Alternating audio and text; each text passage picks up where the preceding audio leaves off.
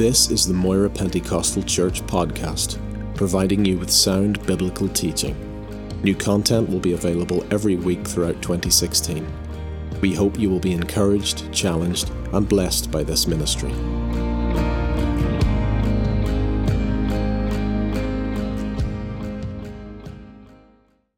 Leviticus chapter 19.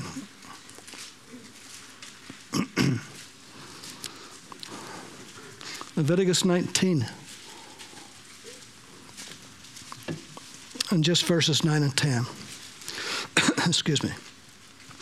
When you reap the harvest of your land, you shall not wholly reap the corners of your field, nor shall you gather the gleanings of your harvest. And you shall not glean your vineyard, nor shall you gather every grape from your vineyard. You shall leave them for the poor and the stranger.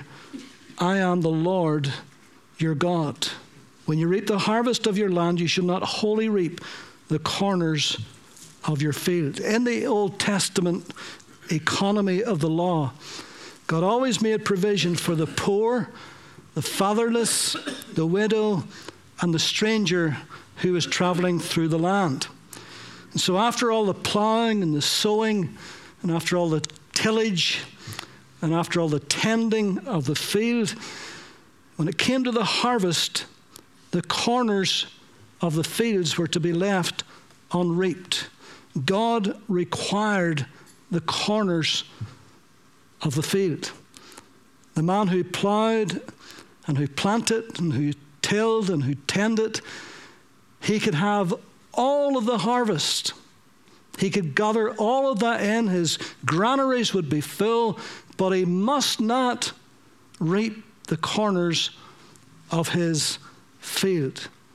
That belongs to God. Our lives are like that field. God will give us the harvest of it to enjoy.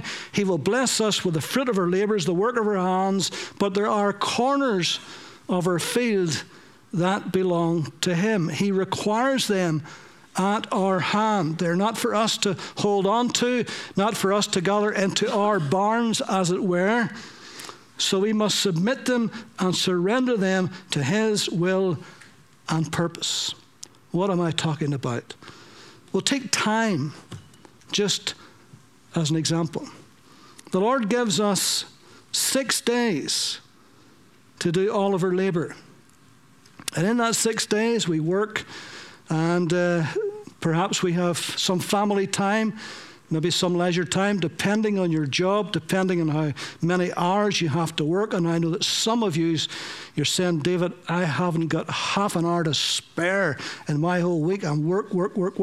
I understand that. But those 6 days is for that time. But then there's one day in the week, and that's the corner of the field that God requires.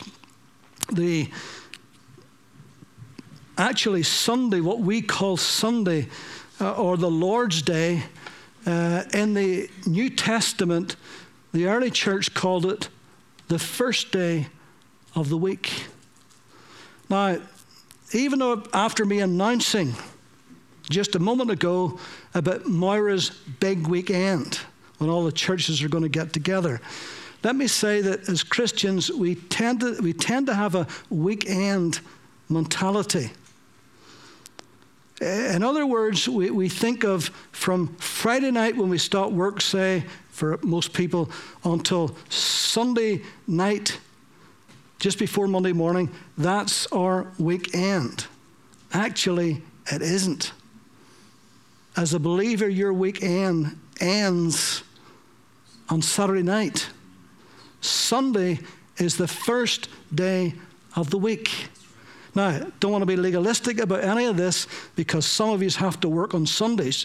You're required to do that. It's your job. You have to do that. That's fine, understandable, not an argument. Some goes on holidays. You've got to go on holidays. Fine, not being legalistic.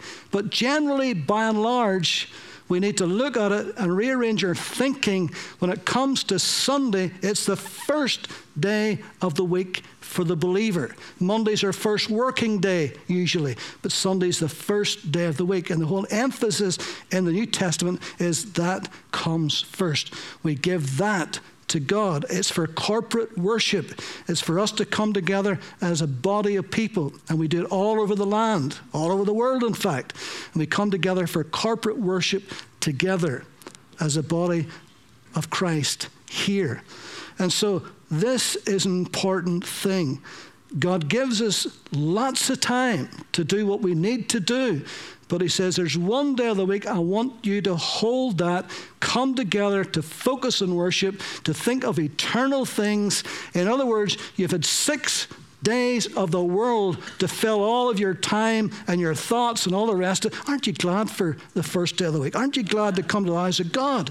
Just to worship together and to think on the things of God. Because a week is in so fast, doesn't it? And you're out there in the hurly-burly of life. You have so many commitments. You have so much responsibility. You got to get the win the bread and all the rest of it. It's great that we can come together in one day of the week and give that to the Lord. Sadly, for much of the church today, that's not the case. It's just the weekend.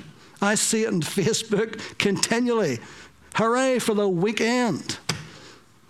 And that weekend mentality means God's house is left and the things of eternity are put to the side.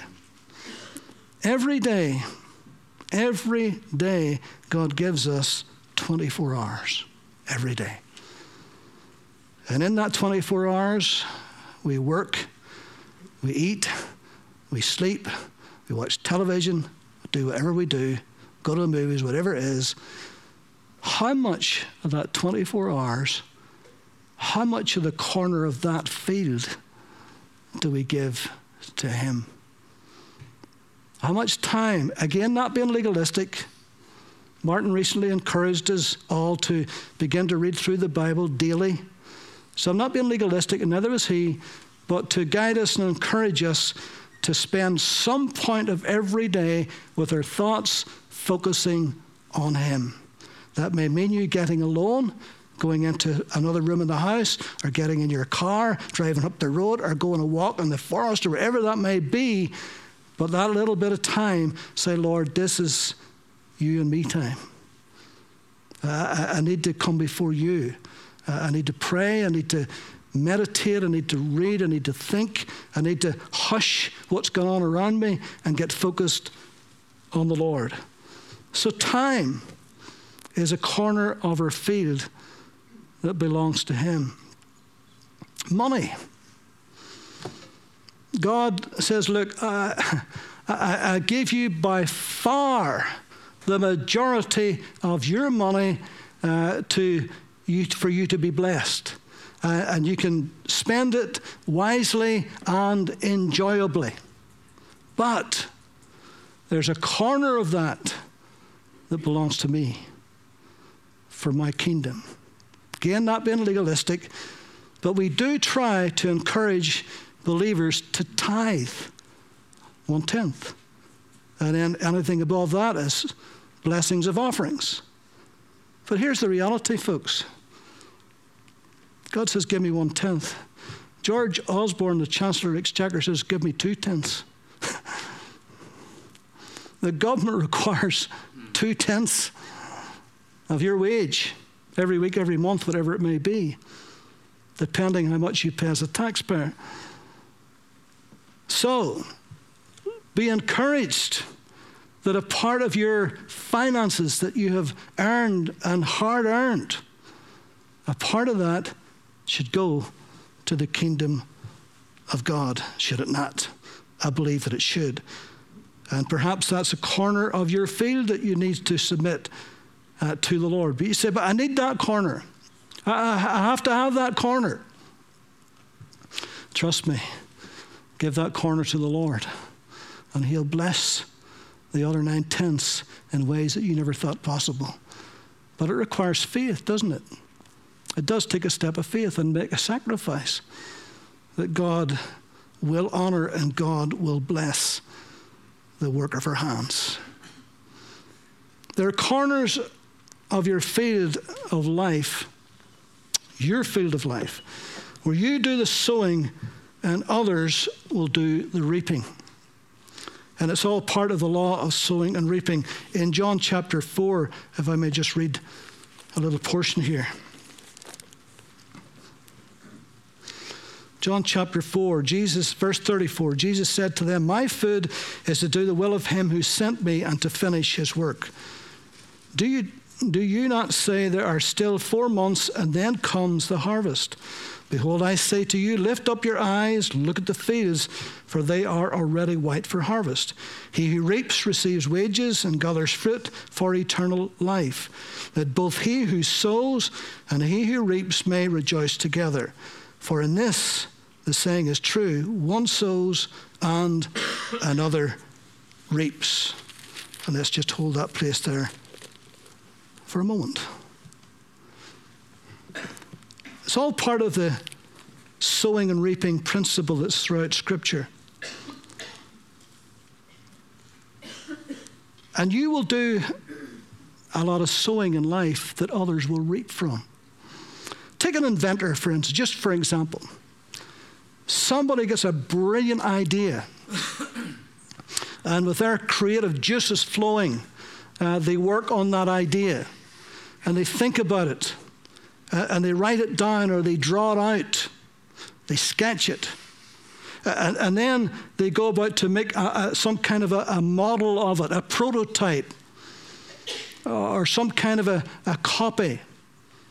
And then if it's really, really good, and you think this is going to be a goer, then if they're wise enough, they'll probably have to patent the idea or some put some copyright on it. And then they'll work some more on it. And they may have to tear the script up and start all over again because something just does not work in it. But they work hard at it, and they work long at it. And eventually, out comes this great idea. And guess what? Millions of them are used throughout the world. Millions of people reap the harvest of that one good idea. How many of you have a suitcase for your holidays or hand luggage for your holidays with 2 wheels or 4 wheels on it and a little handle on it? I mean, you cannot buy a suitcase or hand luggage today without having 4 wheels and a little pulley handle. Sure you can't. But you see, that was an airline pilot invented that. He got tired lugging that big, heavy flight bag through all of those airports full of those charts and all the rest of it. And so he thought one day, do you know what? If I could have a little trolley for this, make life so much easier. And just that one simple idea. And then he thought, do you know what? I should incorporate the trolley into the bag. That would be a better idea. And on he went, until he came up with the whole idea that everybody in the world uses that travels today. I don't know anybody that doesn't travel without something like that today. Think of how many millions of people around the world are reaping the benefit of that one simple good idea. That's right. You take mothers especially, and I know fathers too, but particularly mothers, I think. You think of the hours and the time and the energy they put into that child. And they try to teach that child ethics and integrity and morality and if they're believers, about the things of God and spirituality. What do they want? They want their child to grow up to be a good citizen of whatever country they belong to. Hardworking, industrious, mannerly, tactful, just everything. They want that package in their child. And they work hard to get that. And if they're believers, they want to get into that child the things of God. But then look at the fallout from that. If that child grows up a good citizen, particularly a great believer, and if that child grows up mannerly and courteous and all of those things, think of the benefits they're going to be to other people through the investment of that one woman, especially into that child. Think of when that child goes to school. It's going to be a model child at school. Not too many of those, but nevertheless, going to be a model child at school. Growing up is going to be a good worker. Any employer would love to have that young person come and work for them, and so forth and so on. So much sowing But then there's so much reaping that others will reap the harvest from all of that sowing from that one or two individuals in that young person's life. Think of a missionary or somebody who pioneers in God's work, and all of the energy and all of the effort and all of the time and all of their whole life is put into that. But who gets the benefit? Many, many, many, many, many will reap the harvest of all of that sowing that they do. And so the Israelite knew that the corner of his field was to be left. He knew that. Before he ever sowed a seed in that field, he knew those corners will be left at the time of harvest. But that didn't stop him sowing and planting and plowing and tilling and tending every one of those corners. Now, he could have been cynical. He could have said, why should I bother? Why take all of that time and effort into those corners when I know at the end of the day I'm not going to be reaping that harvest? Why should I bother? Somebody else is going to be blessed. Why should I bother? Why should I not just keep all of that? Or why should I not bother sowing into that area so there's hardly anything comes up other than what's fallen by mistake? But he didn't, because he knew that his harvest of his life was dependent on his obedience to God to sow into those corners and not to reap them, that others would be blessed. He was smart enough to know that. And we have got to be smart enough to know that too, that we make the effort, that we till, that we toil, that we sow, and others will reap. Thank God for that. That's wonderful. That's the way that God works. Now, to the worldly person, to the carnal Christian, it seems foolishness, because they want it all for themselves. The old saying is, they get all they can, and they can all they get. And they want it for themselves alone. Why this waste?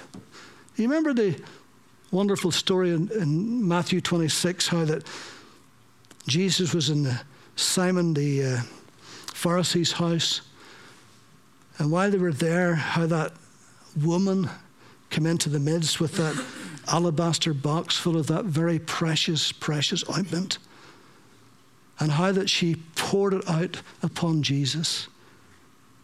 And Matthew 26 says the disciples were indignant. Why this waste? Why this waste?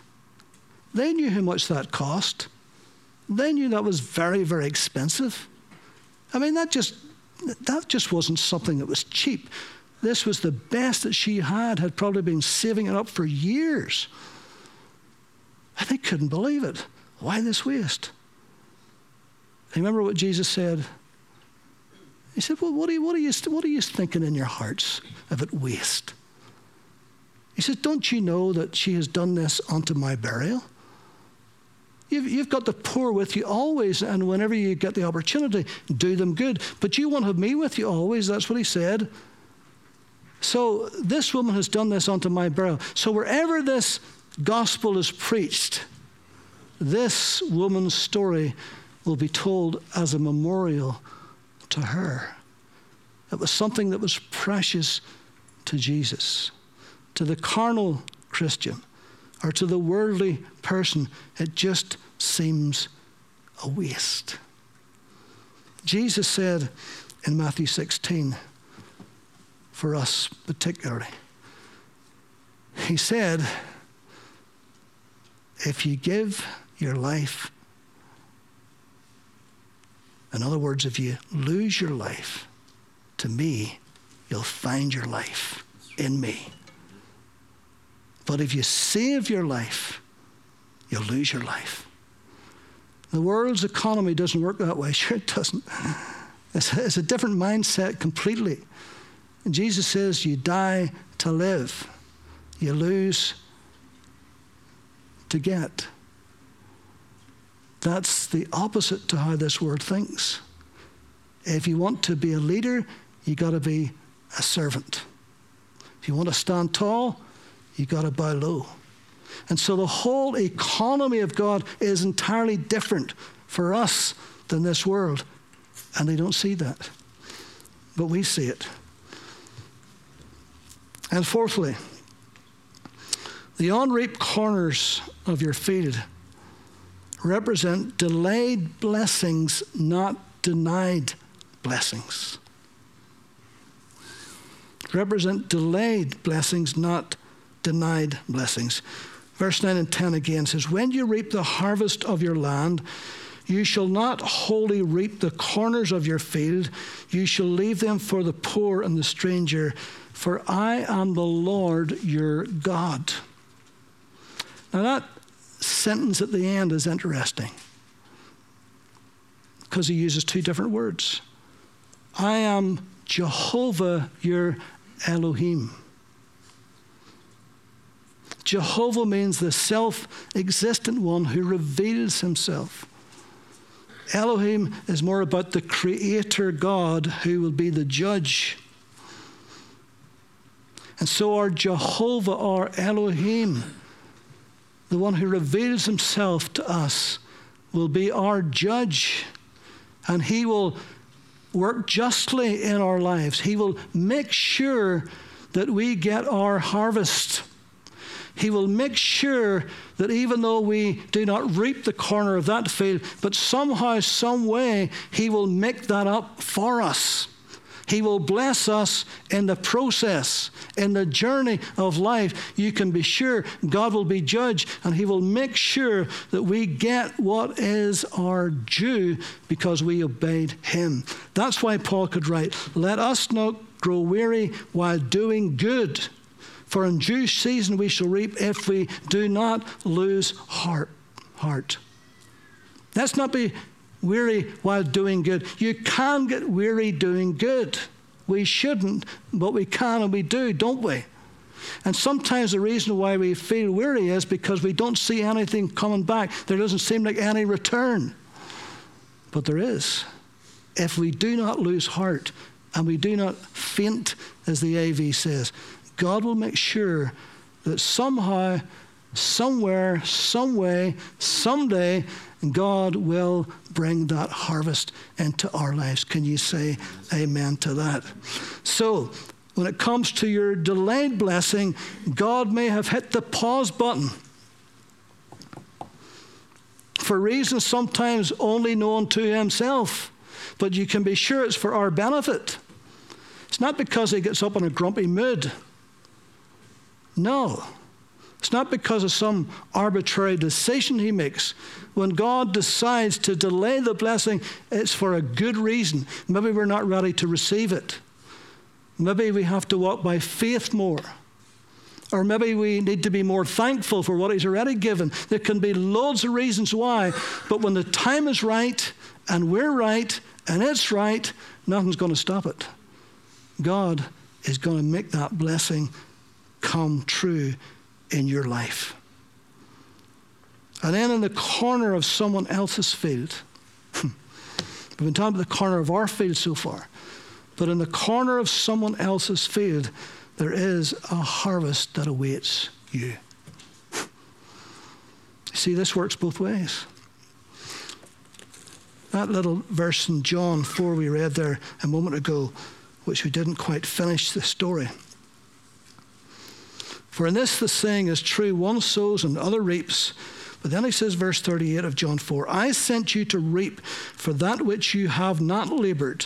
Others have labored, and you have entered into their labors. Now I know in context we could be talking there about soul winning. You know, you could be the person that could lead somebody to Christ and you have not sown one seed into their life. Somebody else has done the sowing. You've done the reaping. Isn't that true? That's right. Sometimes you're the one that does all the sowing. You're the one who witnessed to that person work. You're the one who told them your testimony. You're the one who prayed for them. And they come into work someday, and some friend has taken them somewhere, and they got saved.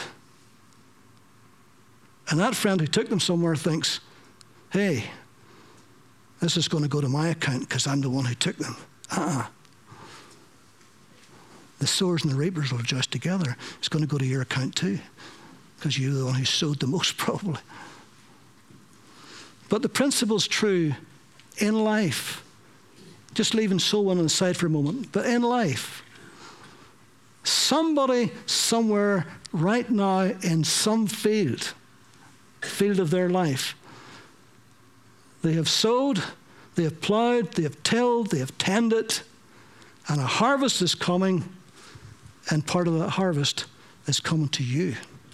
And they don't know that, and you don't know them, but it will come. And that's the unusual events that happen in life. Things happen to us that we hadn't thought about, we hadn't planned, we never imagined would ever happen, but it did happen. There it is. It's just happened. That little journey that Gary and I was on there just there last week, come right out of the blue, something I've always wanted to do, always planned to do, never got to do, and suddenly somebody had done some sowing somewhere, and at that moment, I reaped the harvest. Isn't it amazing how that works? And that works in your life.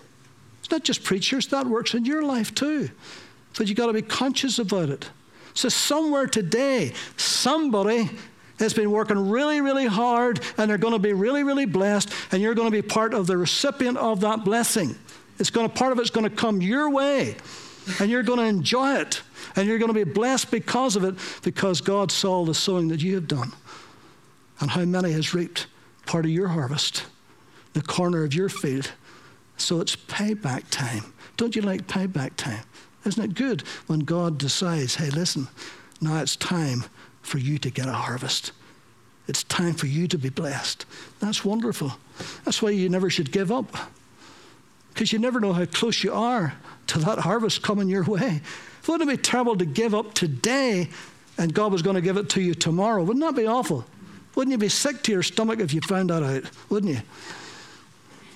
So we're going to keep going on, and we're going to keep motoring on, because that harvest is coming our way. One sows, one waters, but God gives the increase. And that's God's love, sowing and reaping, and it works in so many areas of our lives. Just mentioned a few, but there are many other areas. As long as we keep sowing, we'll keep reaping. And that's the way that it works. We sow into each other's lives, we're going to reap. God will find a way for that to come back. Let me close with this old the story. It's well known. But this man had a dream. And in the dream, his dream was about heaven and hell. And it was a very vivid dream. And he said that he saw hell, and there was this great massive banqueting table with every kind of delicacy and beautiful food imaginable on the table. But the people sitting around it were miserable and unhappy and sad and emaciated, literally starving to death. And they all had these great big long spoons, about a meter long spoon. And they were trying to feed themselves, but it was going all over their face and all over their clothes and onto the floor and all over the table. And they weren't everywhere but their mouth. They couldn't get it in. But they were trying and trying and trying. And then he said the scene changed to heaven. And he says, again, there's this great big long banqueting table with every beautiful, exquisite food you could imagine. And all these people sitting around the table were happy, and they were smiling, and they were laughing, and they looked healthy and hale and hearty. But they too had these great big long spoons. But instead of trying to feed themselves, they were feeding each other across the table. They were dipping into their bowl and giving it to somebody else, to each other. And that, in a way, is like a parable of God's law of sowing and reaping. We reach out to others. And as we do that, others reach out to us. And God finds an avenue, a way to bless. Thank God for his many, many ways. He's the source ultimately, isn't he? But he has many ways to get that to us. And he does it for his glory. Amen. Let's pray.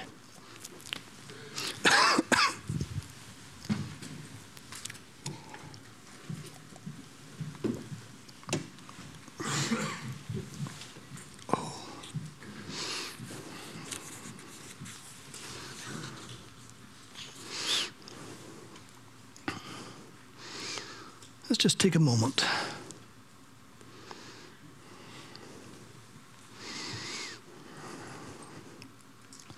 Your harvest is coming. God has ordained it. He has appointed it. The only thing that can stop it is you.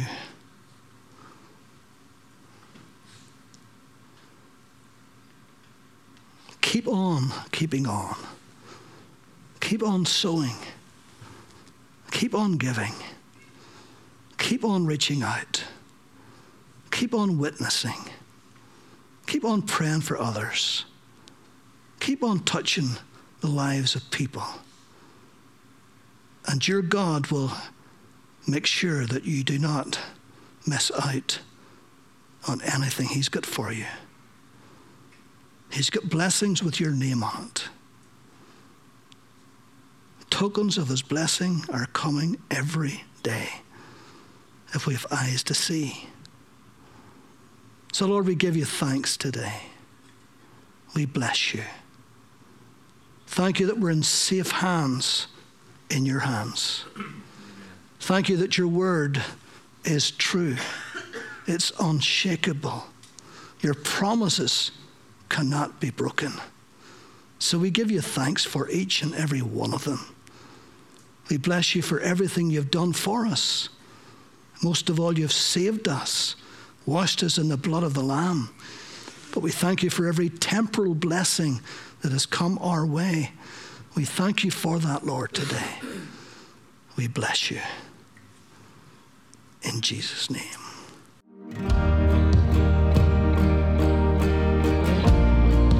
Thank you for listening to this podcast. We produce a variety of sermon videos and inspiring Christian content available for free on our YouTube channel. Just go to YouTube and search Moira Pentecostal, or visit our website for more information, www.mpc.org.uk.